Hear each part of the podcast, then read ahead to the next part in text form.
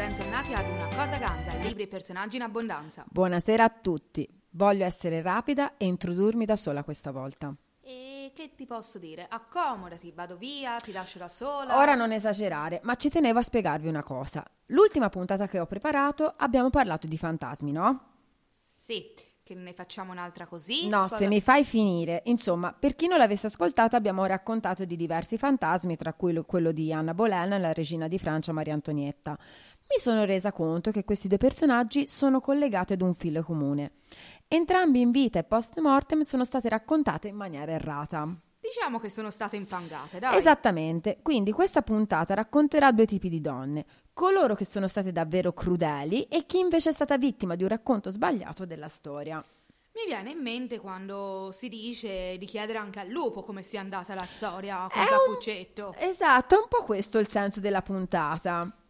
Dai, cominciamo? Sì, ho letto diversi articoli e sono più o meno tutti concordi nel citare tra le prime donne, diciamo, più crudeli Maria prima d'Inghilterra. La figlia di Enrico VIII, sì, e vabbè, mi viene da dire che la mela non sia caduta troppo lontano dall'albero. ecco. Assolutamente no. Lei fu la prima figlia del sovrano, ebbe un'infanzia molto felice, ma la sua vita cambiò radicalmente quando subentrò Anna Bolena. Da quel momento Maria diventò un'arietta a corte. Tornò in auge solo nel momento in cui divenne regina. Il dramma inizia per chi è intorno alla sovrana. Difatti, oltre a non fidarsi di nessuno, vuole restaurare il cattolicesimo in Inghilterra. Quello è il suo obiettivo e per raggiungerlo elim- eliminerà chiunque la ostacoli. Si considera che tra consiglieri, protestanti, eccetera, solo negli ultimi due anni di regno sembra abbia fatto uccidere 300 persone, tanto da meritarsi il soprannome di Mary. Solo con la morte di quest'ultima eh, l'Inghilterra tornerà, diciamo, in serenità, ecco. Ma continuiamo con il tema di sanguinarie, perché a quello che ho capito stiamo a parlare delle serial killer donna delle storie. Più o meno sì. Ok, queste puntate sempre più... Non lo so, noir. Va bene, comunque parliamo di Elizabeth Bathory, o anche conosciuta come la Contessa. Uh, questa è bella. Nata in Transilvania nel 1560, cresce, pensa un po', nella tenuta del famoso conte Dracula, che già lì, insomma, Come si diceva prima, la mela non cade tanto lontana dall'albero. Esatto. Dimostra fin da subito segni di squilibrio mentale e o ampliati dall'aversi assistito fin dall'infanzia a torture, mutilazioni, sentenze di morte. All'età di 16 anni si dedica alla magia nera, a pratiche sadiche e ad orge. La storia le attribuisce tra le 100 e le 300 vittime, tutte giovani donne vergini uccise perché la contessa era convinta che facendo il bagno nel loro sangue sarebbe ringiovanita. Pensa, pensa, verrà murata viva. Che personcina tranquilla, eh? Sì, vero? Mm. Ma facciamo un salto nel Novecento. Durante il nazismo non solo gli uomini sfogarono tutto il loro marcio, ma anche le donne e la più spietata di tutte fu Ilse Koch. Comandante del campo di Buchenwald, poco, poco più che trentenne, venne ricordata come la iena di Buchenwald per appunto la sua crudeltà. Il passatempo preferito di Ilse era quello di strappare i tatuaggi dai cadaveri per poi farne dei paralume e la sua tavola pare fosse imbandita con pelle mummificata e teschi umani. In tutto questo al processo venne liberata la prima volta e successivamente condannata all'ergastolo dove si suiciderà. Allora, al di là che l'Alessia ha raccontato questa storia con una tranquillità che fa Ho spavento. Dopo ci metto un po' di pathos nell'altro allora. grazie, perché questa apparecchiava la tavola con pelle umana e teschi umani. Cioè, ragazzi, però mi chiedo, ma secondo te si sarà suicidata per i sensi di colpa? Non, non saprei, ma dubito, ecco. Comunque vai avanti con la prossima storia che probabilmente ti piace anche. Va bene, allora, Madame Popova, andiamo in Russia. Diciamo un nome d'arte perché le vere generalità sono sconosciute. Pare abbia ucciso tra la fine dell'Ottocento e l'inizio del Novecento almeno 300 uomini. La Popova agiva per di più tramite compenso ed era specializzata nel punire mariti troppo violenti. Ok, ah, Beh, potrebbe anche potrebbe... cioè, sbagliato, però mm. questi venivano uccisi in diversi modi, accoltellati, avvelenati o tramite mani nude. Mm. Venne tradita da una cliente che, presa da rimorso, non ti fa riprendere da rimorso, la denunciò alla polizia e Madame Popova venne fucilata a San Pietroburgo.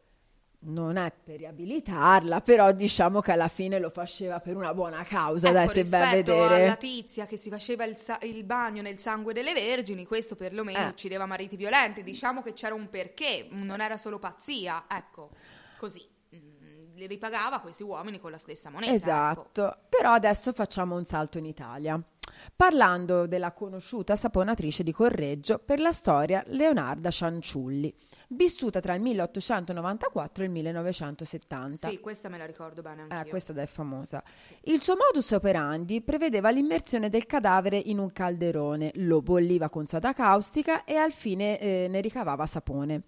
Non ha mai rivelato il movente dei suoi tre delitti, il processo è diventato uno dei primi casi mediatici italiani e la sentenza ha portato la donna ad essere rinchiusa in un manicomio da cui ovviamente non ne uscirà mai più. Questa faceva il sapone con gli esseri umani, mm. cioè magari aveva risvolto economico. O magari aveva che... Che era una pazza scatenata, c'era era tutta, per alleggerire ecco. un po' la puntata perché... Vai avanti, vai avanti. Ok. Io continuo a ruota, diciamo, con la storia di Amelia Dyer, anche detta Jill la, squar- la squartatrice, per la vicinanza temporale con Jack the Ripper, Jack lo squartatore, eh, tanto che qualcuno addirittura avanzò l'ipotesi che si trattasse della stessa persona. In realtà Amelia è stata una delle infanticide più famose e infatti li si attribuiscono tra le 200 e le 400 vittime, anche se di fatto è stata condannata per un unico omicidio. La cosa ancora più macabra, davvero ragazzi, sì. è che mm. uccideva i bambini su commissione delle famiglie. Mm. Mamma mia. È terribile. Davvero. Praticamente i figli non desiderati venivano strangolati da Amelia, che poi, vabbè, si disfaceva del corpo. Mamma questa fa male. Mm. Mm. A causa di un palese disturbo psichico, e va a vedere, eh, non l'avrei mai detto che c'era un disturbo psichico, venne condannata a morte tramite un processo durato solamente 5 minuti. E qui ci sarebbe anche da ridire qualcosa sulle modalità di processo, eh? ma, ma, ma. Passiamo all'ultima storia, che direi essere odierna. Infatti parliamo della prima donna australiana ad essere condannata all'ergastolo senza possibilità di appello. Catherine Knight è nata in Australia nel 1955 e condannata nel 2000 per aver accoltellato il marito con 37 coltellate, eh, scuoiato, scusate, e la sua pelle appesa alla porta d'ingresso come se fosse un trofeo. Successivamente ha cucinato il marito con l'idea di servirlo ai figli per cena. Ma per fortuna, direi, la donna è stata arrestata molto prima che, che... arrivassero i figli a casa, ecco. Uh, guarda, mentre la raccontavi, che se ne parlava prima, però me, io me lo ricordo in realtà questo caso. No, qua. io no, sinceramente. No, io vagamente, me, sarà che io sono fissata con Criminal Mind, eh. tutte queste robe, quindi, però no. io vagamente ora che ci penso me lo ricordo. Comunque bisogna dire che Catherine ha avuto una vita difficile, segnata di abusi.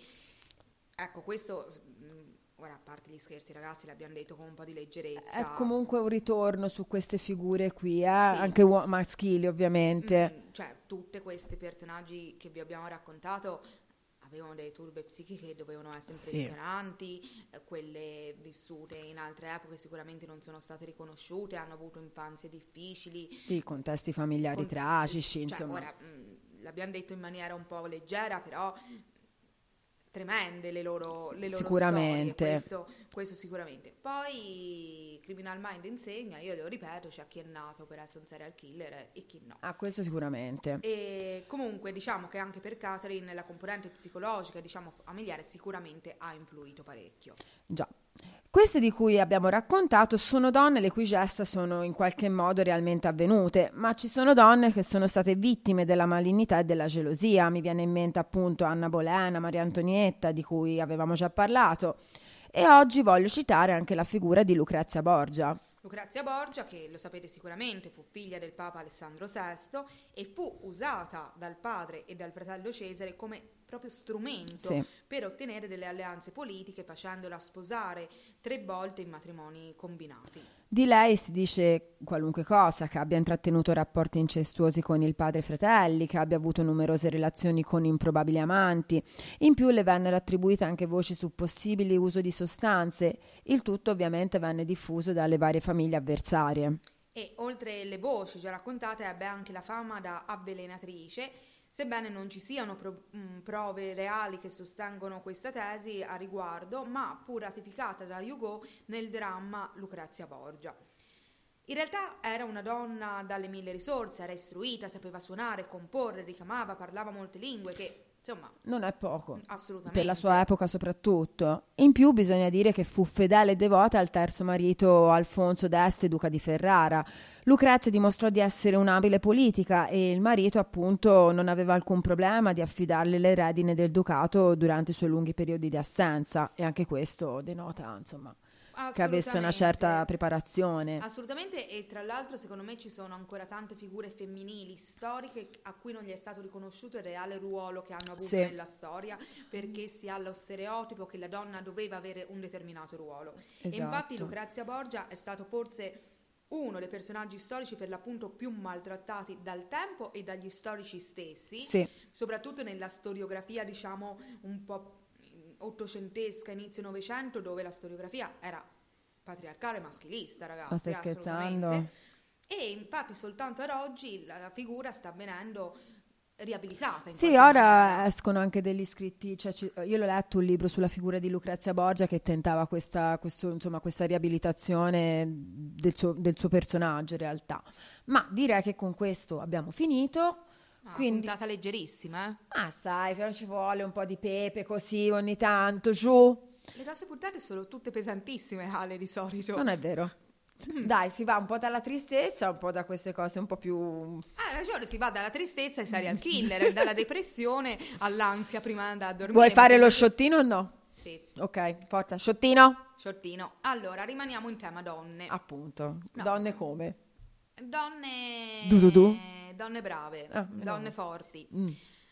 Allora, io ho letto recentemente un romanzo che consiglio a tutti, eh, giovani, vecchi, uomini, donne, bambini, allo stesso, perché è scritto prima di tutto benissimo, proprio quei romanzi scorrevoli, lineari, che ti prendono e li leggi in una giornata. Che, che one- onestamente ultimamente non è facile trovare, almeno io sto veramente inciampando in Vero, pesantezze. invece questa sono convinta che ti, pia- che ti piace se lo leggi.